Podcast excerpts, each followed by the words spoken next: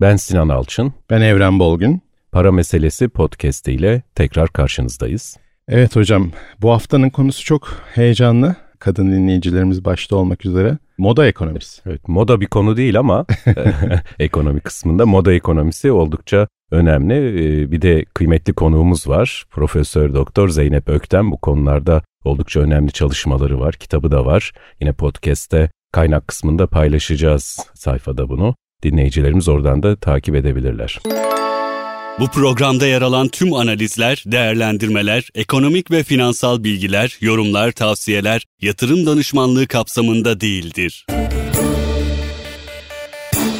Şimdi hocam şöyle bir şey, e, moda ekonomisi e, yani moda sektörü aslında ekonomiyle birbiriyle e, çok ilintili. Ciddi anlamda e, ekonomik güç de yaratıyor dış ticaret açısından. İtalya'ya dikkate alırsan İtalya'nın yarattığı giyim, tekstil e, tarafı tabii ki başta markaları e, müthiş bir katma değer yaratan sektör ama markalaşma önemli. Yani biz ben sadece tabii tekstilden girdim ama moda deyince e, giyinmeyle başlayan tabii onun e, bir sürü aksesuarlarıyla devam eden çok kapsamlı bir alan sektör. Ama şöyle bir rakam vereyim bir iki tane. E, sektörde yapılan çalışmalara göre Amerika'da moda sektörü için yıllık harcanan para 250 milyar doların üstünde ve moda sektörünün global anlamdaki değeri de 1.2 trilyon dolarmış. Bu tabii tekstil e, temelli. Moda dediğimizde aslında şunu kastetmiş oluyoruz in time yani o dönemde geçerli olan bu te- tekstilin yanında örneğin elektronikte de ortaya çıkabilir ya da otomotivde de ortaya çıkabilir. Yani tasarım gerektiren aslında birçok alanda da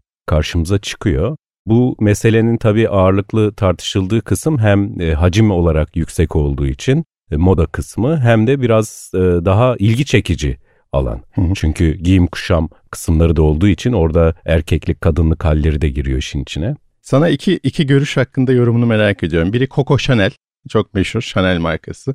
Demiş ki aynı senin aslında destekleyen bir şey. Moda sadece e, kıyafetlerden oluşmaz diyor. Moda gökyüzünde var diyor, yolda var diyor, yani sokakta var diyor, ortamda, hayatın içerisinde var diyor ve e, fikirlerin içerisinde yer alır diyor moda ve büyük ölçüde ne yaşıyorsak, ne oluşuyorsa iç, içimizde aslında o modadır diyor. Evet tabii bu yönüyle baktığımızda aslında 14. Louis döneminde başlayan bir akım olarak karşımıza çıkıyor. Daha sonra özellikle Birinci Dünya Savaşı e, döneminde İngiltere'de doğrudan e, kıyafetlerle ilgili bazı düzenlemeler var. Özellikle devlette çalışan e, kadın memurlarda etek boyu kısaltılıyor ve buradan elde edilen tasarrufla e, ciddi ölçüde ihracata dönük bir alan yaratılıyor ve İngiliz kumaşının ünlenmesi de biraz buna bağlı. Mesela enteresan böyle durumlar da var. Yani moda olan şey aslında sadece beğeniye dönük değil, e, mevcut üretim sistemi ya da e, siyasal koşullardan da beslenebiliyor. Şimdi sana e, üniversitedeki genç arkadaşlara da e, bir katkı olsun ama e, sonra soruyu nasıl çözerler bilmiyorum. Bir hazır soru da e, getirdim. Kriz zamanlarında moda niye isyankardır? Şimdi bu e, önemli bir şey. Çünkü 2008-13 arası Amerika-Avrupa krizi vardı biliyorsun dünyada küresel o kriz döneminde moda sektöründe bulunan hemen hemen büyük ünlü markalar ciddi indirim yaparak tüketimi canlı tutmaya çalıştılar ve sektör içerisine e, para girişini devam ettirmeye çalıştılar. Aslında bunu şuna bağlamak lazım. Senin de yorumunu merak ediyorum. Neden moda tasarımlarının ekonomik kriz ile moda arasındaki ters orantıyı yorumladıklarını senin de merak ediyorum. Çünkü Avrupa'da mesela 1600 yıllar e, moda trendinde hatırlarsan biz de filmlerde çok görmüşüzdür e, hanımlar büyük büyük şapkalar, gösterişli kıyafetler böyle e, balo e, kıyafetleri şeklinde sokaklarda bile dolaştıklarını görüyoruz o tarihlerde. Yani e, yoksulluk ama bir tarafta ciddi ön planda. Yani ikisi nasıl bir, bir arada olabilmiş? Evet şimdi burada tabii e, birkaç boyutu var. Bir e, genel anlamda e, kitlesel üretimin desteklediği bir olgudur moda ekonomisi. Yani esas itibariyle dünyada İkinci Dünya Savaşı sonrasında kapitalizmin altın çağı denilen dönemde Fordizmin olanaklı kıldığı bir şey. Ne getiriyor Fordizm? Kitlesel üretim yani tek tip aynı model şeylerin üretilmesi. Bu aslında modanın kendisine ele vermiş oluyor. Her yıl belli e, kreasyonlar e, yaratılıyor. Tekstil üzerinden yine konuşacak olursak ama otomobilde de var mesela. Bu beyaz eşyada da var o dönemlerde. Yani e, 45-73 e, arası dönem. Şimdi o dönemde tam senin sorduğun soruya da tekabül eden bir şey aslında. Kapitalizmde bu Fordizmin yaygınlaşması ilk başta ciddi ölçüde Almanya başta olmak üzere işte İngiltere, Fransa'da e, sermaye birikimi yaratıyor. Fakat daha sonra biraz daha çevre ülkelerde de Fordist sistemle üretim yapan fabrikalar kurulunca bir şekilde bir realizasyon sorunu ortaya çıkıyor. Yani üretilen mallar nasıl satılacak? Tamam çok üretiyoruz ama nasıl satılacak? Ve bir taraftan da bu savaş psikolojisinin yavaş yavaş yeni kuşakta ortadan kalkması yani o baby boomer kuşağının çocuklarının yavaş yavaş büyümesiyle birlikte 68 hareketi dediğimiz işte Fransa'da ortaya çıkan daha sonra bütün Avrupa'ya ve dünyaya yayılan bir tarafta hippilerin ortaya çıktığı. Şimdi bu akımlara baktığımızda hem siyasal olarak hem ekonomik olarak hem kültürel olarak aslında o süre gidenin dışına atılan adımlar da bunlar. Ve bu tarihten itibaren de özellikle 60'ların sonundan itibaren yeni moda akımlarının da ortaya çıktığını yani ayrıksı moda akımlarının da ortaya çıktığını görüyoruz. Bu tabii tekstilde daha görünür oluyor, konfeksiyonda daha görünür oluyor. E, fakat diğer bütün alanlarda da buna doğru bir dönüş var. Üretim sistemlerinde de bunu görüyoruz. Yani aynı tip ürün yerine biraz daha farklılaşmış, biraz daha değişmiş ya da kendine has modası olan akımlar. Üretim açısından da baktığımızda marka e, vurgusu yaptı. Dünyada e, saymaya kalksak bir yaklaşık 50 tane büyük e, marka var bu alanda, hazır giyim alanında ve bunların alt yüklenicileri var. Ve bütün modayı, moda trendinde belirleyen bunlar. Bir taraftan da tabii ki süper lüks moda ürünleri üreten firmalar var. Onların da pazarı ayrı senin az önce işaret ettiğin. Şimdi e, şöyle bir katkı yapayım. Tarihten yine gerçek yaşanmış. Coco Chanel'den devam edeyim. Yani savaş zamanlarında ekonomilerin bozulmasından dolayı kumaş masrafını azaltmak için etek boylarını kısaltmış. Ve günümüzde aslında e, hanımların ikonik bir etek olarak bildiği Chanel boy etek e, kavramı oradan çıkmış. Bu birinci anekdotu olsun. İkincisi de Denis Diderot'dan alacağım. Yani ünlü Fransız yazar ve filozof aydınlanma e, sürecinin e, önemli kişilerinden bir tanesi. Diderot çok büyük bir borç altına giriyor ve paraya ihtiyacı en üst düzeye çıkmışken 1765 yılında Rus İmparatoriçesi Büyük Katerina'nın sanat ve bilim koruyucusu olarak Diderot'un kütüphanesini satın alıyor ve hemen sonra kütüphaneyi yine Diderot'a geri bırakıyor bu arada Katerina. Böylece aslında Diderot'un elinde önemli bir miktarda para geçiyor hocam. Ve e, Katerina bununla da yetinmeyip 25 yıllık maaşını peşin vererek e, Diderot'u kütüphanecisi olarak işe başlatıyor. Sonra Diderot eline geçen bu parayla öteden beri almayı e, düşünüp de almadığı kırmızı pahalı bir sabah kalıyor kendisine.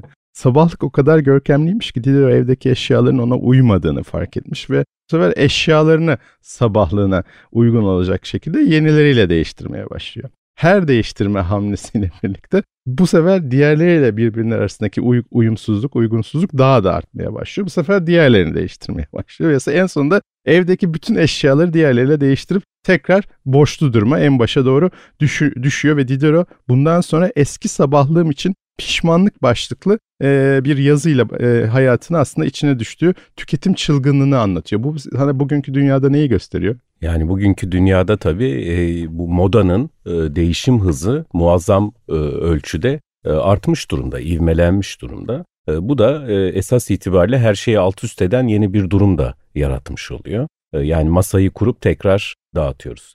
İstersen konuğumuzu alalım. Zeynep hocamızı e, bekletmeyelim. E, Profesör Doktor e, Zeynep Ökten de Moda Ekonomisi başlıklı podcast'imizde e, bize katılıyor. Hocam hoş geldiniz. Hocam merhabalar. Merhaba sevgili dostlar. Davetiniz için çok teşekkürler. Biz teşekkür ederiz kıymetli vaktinizi ayırdığınız için.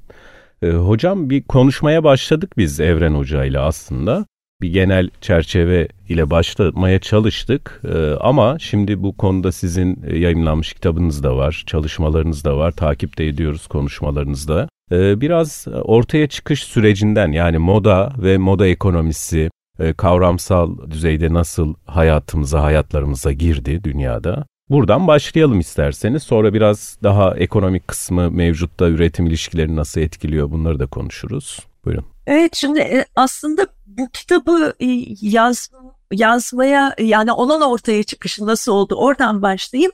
Şimdi siz e, acaba birbirinize bakıp niye bu kadar koyu renkler giyip ve bu kadar e, renksiz bir şekilde işte siyah takım elbiseler, siyah kazaklar, siyah tişörtlerle hayatın içinde koşturuyoruz diye hiç düşündünüz mü bilmiyorum. Zayıf gözükmek için hocam. Aynen zayıf, zayıf gösteriyor hocam. Bir de basitlik yaratıyor. Ben tek renge doğru döndüm artık. Yani işte o ilginç ama hala kadınlar son derece renkli ve işte ayrıntılı giyimleriyle hayattalar. Bir ekonomist olarak bilirsiniz.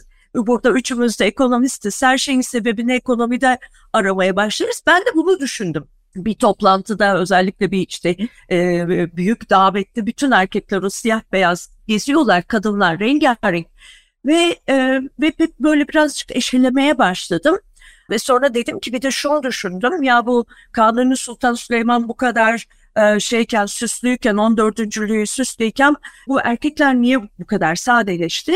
Bunun mutlaka bir ekonomik sebebi var dedim.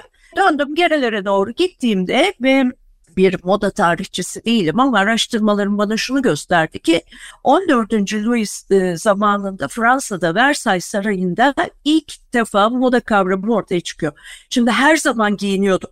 Yani bu bir gerçek e, insanlar e, insanoğlu yaşam süresi boyunca doğadan korunmak için veya işte ısınmak için filan bir şeyler giyiyor üstüne. Ama sistem bu giysiden modaya nasıl dönüşüyor? Moda esasında direkt olarak kapitalizmle alakalı bir ilişkisi var. Schumpeter'in o ünlü yaratıcı yıkım felsefesi modada karşımıza çıkıyor. Ve bu yani 14. Louis'de niye başladı diyoruz? Çünkü 14. Louis ilk defa olarak demiş ki Versailles Sarayı'nda yaşayan asillere ya eğer siz burada yaşamak istiyorsanız senede iki defa gardırobunuzu yenilemek zorundasınız. Şimdi o dönemlerde en değerli şeylerden bir tanesi tekstil ürünleri. Çünkü kolay kolay erişim yok. İşte böyle düşünsenize İpek yolu var. Ee, Çin'den Avrupa'ya gelen e, işte ve o dönemde taşımacılığın ne kadar zor olduğunu düşündüğümüzde e, işte ipekler geliyor, kumaşlar, baharatlar geliyor ve bununla birlikte insanlar e, yeni kumaşlarla, bu değerli kumaşlarla giysi yaratmaya çalışıyorlar ve aynı zamanda Fransa'da o dönemde kendi dantellerini, kumaşlarını, modasını önüne koyarak bir e, işte gardırop yaratmaya çalışıyor. 14. Louis diyor ki ya bu kadar para harcadığınız bu dolabı senede iki defa atın kardeşim yerine yenisini getirin. Ne kadar büyük ekonomiye bir dönüşüm. Düşünsenize yani bu e, çılgınca bir para harcama. E, ve bu asilzadelerin de esasında çok büyük paraları yok. Yani onlar sarayda yaşamak istiyorlar böyle karşılıklı bir bağımlılık var. 14. Louis e, tahtını korumak için bu asilzadelerin oylarını almak zorunda, desteğini. O dönemde demokrasi yok, oy demeyin. Desteğini almak zorunda asilzadeler de o sarayda yaşayabilmek, diğerlerine hava atabilmek, asilzade olduğunu kanıtlayabilmek için kıyafetlerini değiştirmek zorunda ama paraları yok. 14. Louis'den borç alıyor. Bakın nasıl bugünün esasında sistematiği yani siz yukarıya başka birilerine bir borçla bağlanıyorsunuz. Orada kalabilmek için o da size bu borcu verdiği süre içinde kendi sistematiğini, krallığını, yönet, yönetim hakimiyetini kurmak durumunda yani birdenbire aklıma İkinci Dünya Savaşı sonrası işte kurulan uluslararası e, enstitüler geliyor aklıma işte IMF, World Bank.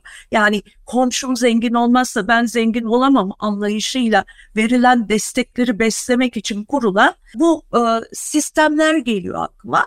Ve dolayısıyla işte o e, yıpranmış, geri kalmış ülkeleri bir şekilde desteklerle veya Marshall yardımları destekleyerek kendi hegemonik gücünü de korumaya çalışan gelişmiş ülkeler. Şimdi tekrar moda ekonomisine geri dönersek işte bu dönemde Fransa'da başlayan moda kavramı sonradan o kadar hızlanıyor ki dostlar yani işte o dönemde ekonomi daha yavaş daha yavaş dönüşümler var ve günümüze doğru gelirken bir bakıyoruz ki o senede iki kere değiştirilen dola şu anda haftalık değişimlere falan gelmiş vaziyette işte hızlı modaya geçiş kapitalizmin hızlanması, çılgınlaşmasıyla birlikte gittikçe hızlanan e, moda döngülerinden bahsediyoruz. Yani hocam şöyle genel bir modadan belki daha mikro düzeyde yeniden yaratılan modalar. Çünkü burada tercihlerde de değişim var yani cinsiyetten tutun işte kültürel kodlarda farklılaşmalar var. Bütün bunların da yansıması aslında yeni alt modalar var. Biraz daha kaotik yeni bir moda anlayışına doğru da herhalde 1945 e, sonrası Fordizm dönemindeki moda tek tip moda anlayışından biraz daha öyle karışık bir döneme de geçmiş durumdayız değil mi? Ee, çok haklısınız tabii. Yani e, hatta bu sınıflar arası farklılıklar da e, artık e, şey yapıyor. İlk önce mesela o dönemlerde sadece asillere ait olan moda kavramı sonra diyorlar ki ya bu ekonomiyi yeteri kadar beslemiyor. Alt e, işte orta gelir düzeyine doğru gidelim, burjuvaziye doğru gidelim ve hatta alt sınıflara doğru yayılmaya başlayalım diyor. Çünkü e, her sınıfın tüketimini istiyor esasında moda ve, e, ve kapitalist sistemi, ekonomi sistemi. E, dolayısıyla da işte e, çeşitli daha alt ve düşük fiyatlarla ortaya çıkan kıyafetler, aksesuarlar, bunların hepsi e, tüm toplum tarafından kullanılmaya başlanıyor ve çeşitlendiriliyor. Yani işte ikinci e, Dünya Savaşları ertesi kadının kıyafetlerindeki değişim artık daha dar ve daha kullanılabilir gündüz hayatında koşuşturmaya uygun bir kıyafete geçiş esasında kadının çalışma hayatına girmesiyle başlıyor. Ve daha sonra işte İkinci Dünya Savaşı da bitip erkekler evlerine dönmeye başladığı zaman kadınlara diyorlar ki ya kadınlar hadi şimdi gene evinize geri dönün.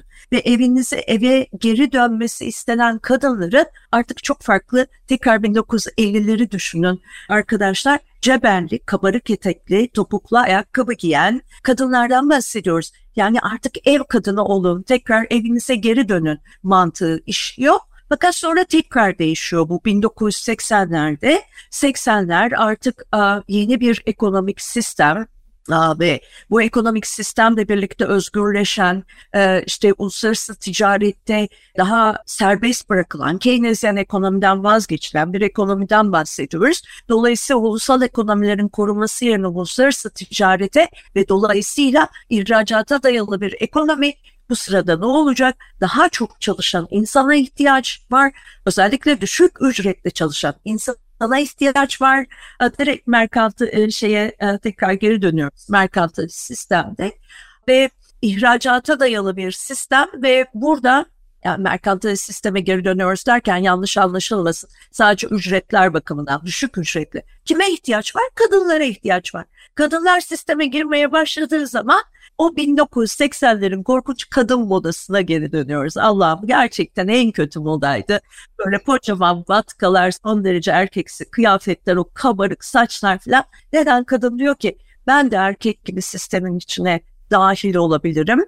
Ve bu koca vatkalarımla esasında bir erkeğin kas gücüne sahip olduğunu gösterebilirim mantığıyla geri dönüyor. 2000'li yıllar ise tamamıyla farklılaşma yılları. Yani dünyada uluslararası küresel e, safi milli hasılanın çılgınca yükseldiği, uluslararası ticaretin çılgınca arttığı dönemde artık o kadar kadın erkek eşitsiz yani görsel açıdan kalmıyor ve hatta kadının erkeğe erkeğin kadına benzediği yeni bir moda ortaya çıkıyor. Androjen modalar ortaya çıkıyor. Çünkü artık sistem tamamıyla o spagetti teoremi gibi birbirinin içine geçmiş üretim ve tüketim kalıpları e, ortaya çıkıyor. Onun için moda esasında Coco Chanel'in söylediği gibi sadece kıyafette değil, havada, suda, yemede, içmede, her şeyde. Yani esasında bize zamanın ruhunu, zeitgeist'i yaratan bir şey. Yani filmlere baktığınız zaman da direkt kıyafetlerden hangi dönem olduğunu anladığınız gibi esasında her dönem gidilen işte oteller, restoranlar, e, tüketilen yiyecekler, Bunların hepsinin modası var arkadaşlar. Yani Hocam araya girdim hani bir yandan da bir e, ufak es de olmuş olur sizde. E, şimdi şöyle Coca Chanel'i zaten girerken biz de aynı şeyleri söylemiştik hocamla. Şöyle bir şey var yani sonuçta kapitalizm e, doğal olarak tüketim e, üzerine kurulu ve tüketim içinde e, üretim olması lazım haliyle. Ama bir yandan da gelir olması lazım. Yani bahsettiğimiz kavramlar çok güzel tabii. Hani moda e, kadınlar üzerinde büyük ölçüde şekillendiği açık. Hani e, son yıllarda tabii buna erkekler de epeyce girmiş durumda ama katılır mısınız bilmem. Şunu e, eklemek istiyorum. Katkı anlamında hem de sizin görüşlerinizi değerli görüşlerinizi bekliyorum. Şöyle ki yani modayı günümüzde ne tür değişkenler e, belirlediği gibi bir soru üzerinden ilerlersek hani ben karşıma şeyi görüyorum en çok hani ciddi bir reklam bombardımanı var bir kere her anlamda her noktada yani kalktığımızdan yatana kadar yani gün içerisinde reklamlar müthiş bir etken. Ya bir taraftan tabii insanların e, üzerinde de hani kendi kişisel davranışlarını da etkileyecek. Yani egolarını dürtecek işte onları daha fazla tüketmeye zorlayacak eğilimlerin e, ortada olduğunu görüyoruz ve insanlar birbirine de benzemeye başladı. Yani moda dediğiniz şey e, sokağa çıktığımızda birbirine e, çok benzeyen sadece giysi kıyafet olarak söylemiyorum. Bunu çok iyi anlayacağınızı tahmin ettiğim yani gör, görsel olarak da birbirine benzeyen insanlar karşımıza çıkıyor. Bir de özel günler yani ben bir 20-30 sene önce bu kadar özel gün e, yoğunluğunu da hatırlamıyorum. Yani Kara Cuma ile başlayıp işte en uzun günle 21 Aralık'la devam eden hani a, a, anneler babalar hani o günler tamam ama diğerleri de bizi ciddi anlamda tüketmeye sevk etmiyor mu? Çok haklısınız. Zaten bu hani e, gittikçe daha fazla tüketmemiz lazım. Çünkü bu üretimin bir yere kanalize olması lazım. Ekonominin döngüsünde sürekli artan bir üretim tüketim var. Ve zaten moda kavramında bu hızlı modaya geçiş işte biraz evvel söylediğim o haftalık sezon ve vitrinlerin değişimi e, bizi daha çok tüketmeye itiyor ve hatta bu hızlı moda kavramı altında işte hepimizin bildiği bu İspanyol markaları falan bunlar daha düşük fiyatla daha çok üretim yapıp herkese hitap etme konusunda e, hemfikirler ve böylece gerçekten bu insanlar bu bu bu mağazaların sahibi şu anda Avrupa'nın en zengin a, kişileri arasına girmiş vaziyette. Çünkü o bizi dürtüyor. Yani o davranışsal ekonomi ve dürtü ekonomisi o kadar fazla ki sürekli karşımıza çıkıyor ve dürtüyor. Bir de burada bir şeyi daha söylemek istiyorum. Şimdi Eskiden kadınlara sadece kıyafetler üzerinden tüketim yaptırırken bir yerden sonra bu kıyafetlerden vazgeçip kadını daha çok estetik ve görsel olarak da yönlendirmeye çalışan biraz evvel sizin söylediğiniz gibi yani işte e, kadın dudağı kalın değilse güzel değildir. Kadının dudağı işte yalan şöyle değilse güzel, saçı böyle değilse güzel değildir. Anlayış kadın bedeni üzerine o kadar yüksek baskılar kuruyor ki şimdi sadece kıyafetler yetmiyor kadını işte sürekli bir e, jimnastiğe, jim salonlarına gitmeye, estetiğe gitmeye bilmem ne her bakımdan bir üzerinde baskı kurulmuş vaziyette. Tek tip olmak esasında moda değil, moda olmaması lazım. Ama tek tipleşmeye götüren bir baskı var. Ve burada e, e, tüketimin çılgınlaşması bir yandan bakın üretimde de bu hızlı moda kavramının her hafta yeni üretimini düşünsenize. Bu, bu İspanyol markaları dünyanın her tarafında üretimi yaptırtıyor. Ve ben direkt sahiplerinden yani buradaki distribütörlerinden öğrendim. Mesela üretildiği yerde satılmıyor. Türkiye'de fason üretimini yapıyor ya bu üretim olduğu gibi lojistikle birlikte İspanya'ya gidip İspanya'dan tekrar şubelere işte Bostancı'daki şubeye, Suadiye'deki şubeye geliyor. Bu çılgın lojistik de esasında tekrar bir e, besleme, ekonomiyi besleme kanalı. Burada hocam bir ufak bir şey katkı için bu bahsettiğiniz hikaye aynen birebir Bursa'da e, tekstil işte üretimi yapan yani e, büyük miktarda Zara'ya e, üretim yapan bir e, yakın arkadaşım anlatmıştı hikayeyi. Ortega biliyorsunuz e, sahibi şeyin Zara Inditex Grup ve e, Türkiye'den aynen e, 14 adet yani yıl içerisinde 14 adet kreasyon e, oluşturup aslında e, neredeyse ayda birden de fazla çünkü o dediğimiz özel günler yani bu bir iki tane var ya o özel günlerde ilave yani 15 günde dönüyor aslında vitrin. Bu 14 kreasyon için her ay e, Türkiye'den hangi ürünlerde tekstilde işte e, e, etektir veya işte kabandır vesaire tişörttür alıyor ve yüz binler e, rakamında üretim için sadece yarım saat 40 dakikalık bir sürede karar veriyor karşısındaki üreticiyle yaptığı konuşmalarda. Yani o kadar hızlı bir tüketim döngüsüne dönüşmüş ki iş bu tabii moda ekonomisinde nereye giriyor bilmiyorum. Yani her ay e, yeni bir şey mi giymek zorundayız? Ee, şimdi bir de onun sonucu var söylediğinizde. Şimdi bu kadar hızlı tüketim yaptığınız zaman e, dolaplarda yer kalmadı arttığı için bunların hızlı bir şekilde de atılması ve kurtulunması lazım. Yani dolayısıyla bir çöp yığını haline dönüşen ciddi devasa yükler oluşan tekstil artıkları var. Ve bu tekstil artıkları genellikle işte bu fakir ülkelere doğru yollanıyor. Burada da onların çok büyük bir karşıtlığı var. Diyor ki Afrika'ya giden devasa tekstil yığınları var. Çöpten kurtulmaya çalışıyor ya geniş e, şey gelişmiş ülkeler. Ve biz bunu nereye göndereceğiz? İşte bunlar e, Afrika'ya veya işte diğer ülkelere, gelişmekte olan ülkelere doğru gidiyor.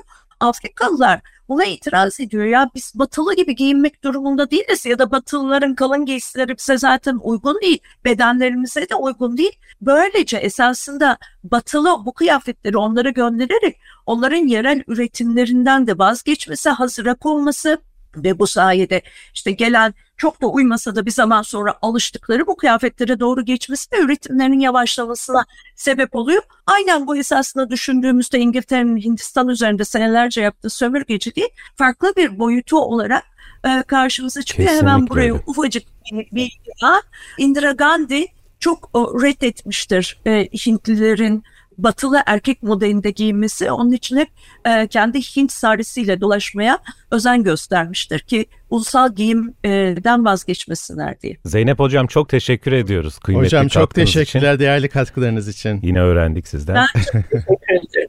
Sağ Görüşmek. Kendinize iyi bakın.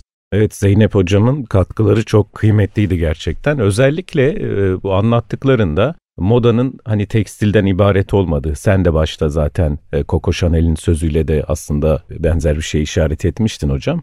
Diğer taraftan da e, hocanın Zeynep hocanın vurguladığı kadın bedeninin de aslında modanın bir aparatı haline neredeyse dönüştüğü bir durum. Bu da doğru ama sadece kadın bedeniyle ilgili değil bence. Çünkü burada bu şeyleşme süreci meta estetiği dediğimiz kavramı tekrar hatırlamamıza neden oluyor. Yani ürünün, o şeyin aslında kişinin önüne geçtiği durum. Loft'un yıllar önce bir reklamı vardı 90'lı yılların sonunda.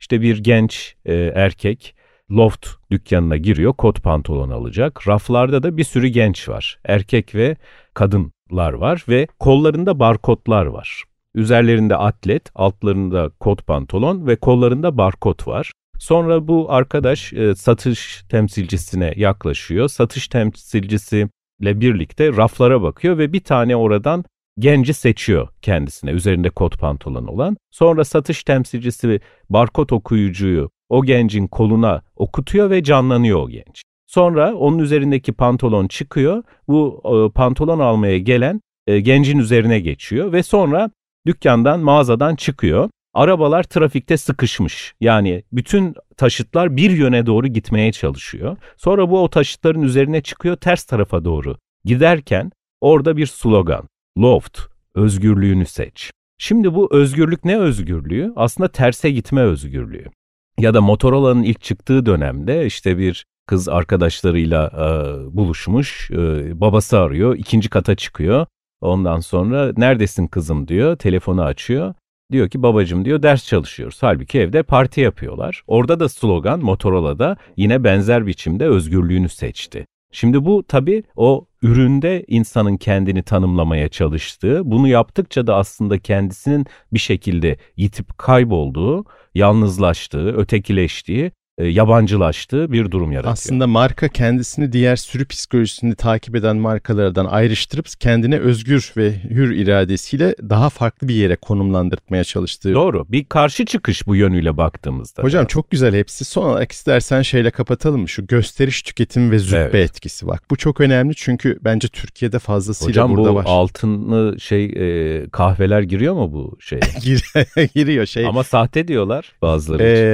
Ee, e- o enerji verenleri mi diyorsun? Ha, evet. Ha, enerji veren. Biz burada şimdi şöyle bir şey hocam. E, gösteriş tüketimi aslında yine ekonomide yani bizim alanımızda jargonda var uzun süredir Evet. kullanılıyor Veblen tarafından. Yani sanayi devrimiyle birlikte işte sınıf atlayan tabii bir e, toplum içerisinde sonradan görme zenginler var. Lüks tüketime e, ciddi ölçüde yöneliyor bu kişiler. Yani gelirlerin tabii kendi içerisinde ne kadar e, imkanları dahilinde e, bu harcamaları yapıyorlar. Şimdi e, buna işte snob efekt falan diyor yabancılar, züppe etkisine İngilizler e, ya da Amerikalılar. E, Keynes tarafından aslında hocam e, ortaya atılmış züppe etkisi. Yüksek gelirli insanların bir tüketim e, ürününe karşı taleplerinin düşük gelirli insanların talebiyle ters yönde oluşmasını açıklayan bir kavram. Onun için ben dedim hani senin Evet, evet. öğrencilerine de ben finaller yaklaşıyor ya, ufak Hmm. katkılar koyuyorum araya hocalık şeyi kullanarak. Yani fiyat düştükçe talep artmıyor. Bu konuda ne söylersin? Yani biz böyle çünkü ciddi anlamda bir e, 10 bin liraya da telefon var, 100 bin liraya da Bunun telefon tam var. tersi de var tabii. Giffen, İrlandalı iktisatçı, Birinci Dünya Savaşı döneminde şunu fark ediyor.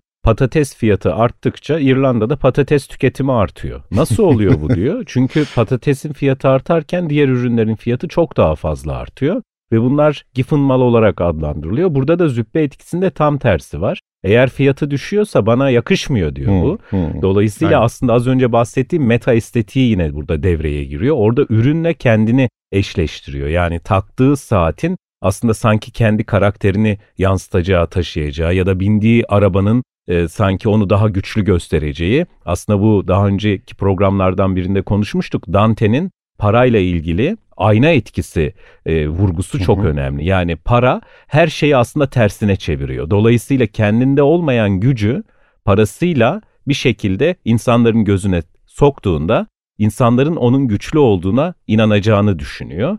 E, bu tabii e, çok gerçekçi değil. Onun içinde Keynes züppe etkisi evet. olarak vurguluyor bu İstersen kavram. son olarak programı da şöyle kapatalım. Yani e, katılan katılmayan olacaktır ama yani yine minimalizm iyidir diye düşünüyorum. Ya hayatta ne kadar çok fazla varlık varsa etrafında problem de o kadar artıyor diye görüyorum. Bu kadar karmaşık ve koşturmanın olduğu ve yoğun vahşi kapitalizme doğru dönen bir dünyada tüket işte sürekli harca harca. İyi de bu e, değirmenin suyu nasıl dönecek? Evet genç arkadaşlara da bu e, olgunluğun getirmiş olduğu sadeleşme vurgusunu da e, yapmış, yapmış olalım. Evet kesinlikle. Podcast kanalımızı takip edin. Orada programlarda konuştuğumuz konularla ilgili kaynakları da paylaşıyoruz. Zeynep Hoca'nın kitabını da oraya yazacağız. Ayrıca orada hem sosyal medya hesaplarımız var hem de mail adresleri var. Dolayısıyla buralardan bize ulaşın. Ee, hem e, programlarla ilgili eleştirilerinizi tabii ki bekleriz. Onun dışında program önerileriniz olabilir, sorularınız olabilir. Önümüzdeki iki hafta tabii ayın sonuna yaklaşıyoruz. Dolayısıyla planımız şu, haftaya The Economist dergisinin 2024 kapağını konuşmayı istiyoruz. Son haftada 2024 tahminlerimizi, kehanet demeyelim ama tahminlerimizi paylaşacağız. İnşallah bir sene sonra tutmuş olur. e, tutmasa da neden tutmadığını anlatabilecek durumda oluruz diye umuyorum ben de. Görüşmek üzere. Görüşmek üzere. Karnaval.com ve mecralarında Evren Bolgün ve Sinan Alçın tarafından hazırlanmakta olan Para Meselesi başlıklı podcast yayınlarında yer alan tüm analizler, değerlendirmeler, ekonomik ve finansal bilgiler, yorumlar, tavsiyeler, yatırım danışmanlığı kapsamında değildir. Yatırım danışmanlığı hizmeti yetkili kuruluşlar tarafından kişilerin risk ve getiri tercihleri dikkate alınarak kişiye özel olarak sunulmaktadır. Burada yer alan yorum ve görüşlerse genel niteliktedir. Yayınlarda aktarılan bilgiler mali durumunuzla risk ve getiri tercihlerinizde uygun olmayabilir. Bu nedenle sadece burada yer alan bilgilere dayanılarak yatırım kararı verilmesi beklentilerinize uygun olmayan sonuçlar doğurabilir. Podcast içerisinde anlatılan konular, örnekler, grafikler, tarihçeler, tablolar, yorumlar, öneriler sadece yatırımcılarda finansal farkındalık yaratmak ve bilgilendirmek amaçlıdır. Dinleyicileri bilgilendirmek ve bilinçlendirmek amaçlı olarak sunulan bu yayınlar ve içerikler asla bir yatırım tavsiyesi niteliğinde değildir. Sizler burada aktarılan bilgilerden faydalanırken özel veya sonuçsal tüm zararlardan sorumlu olacağınızı kabul etmektesiniz.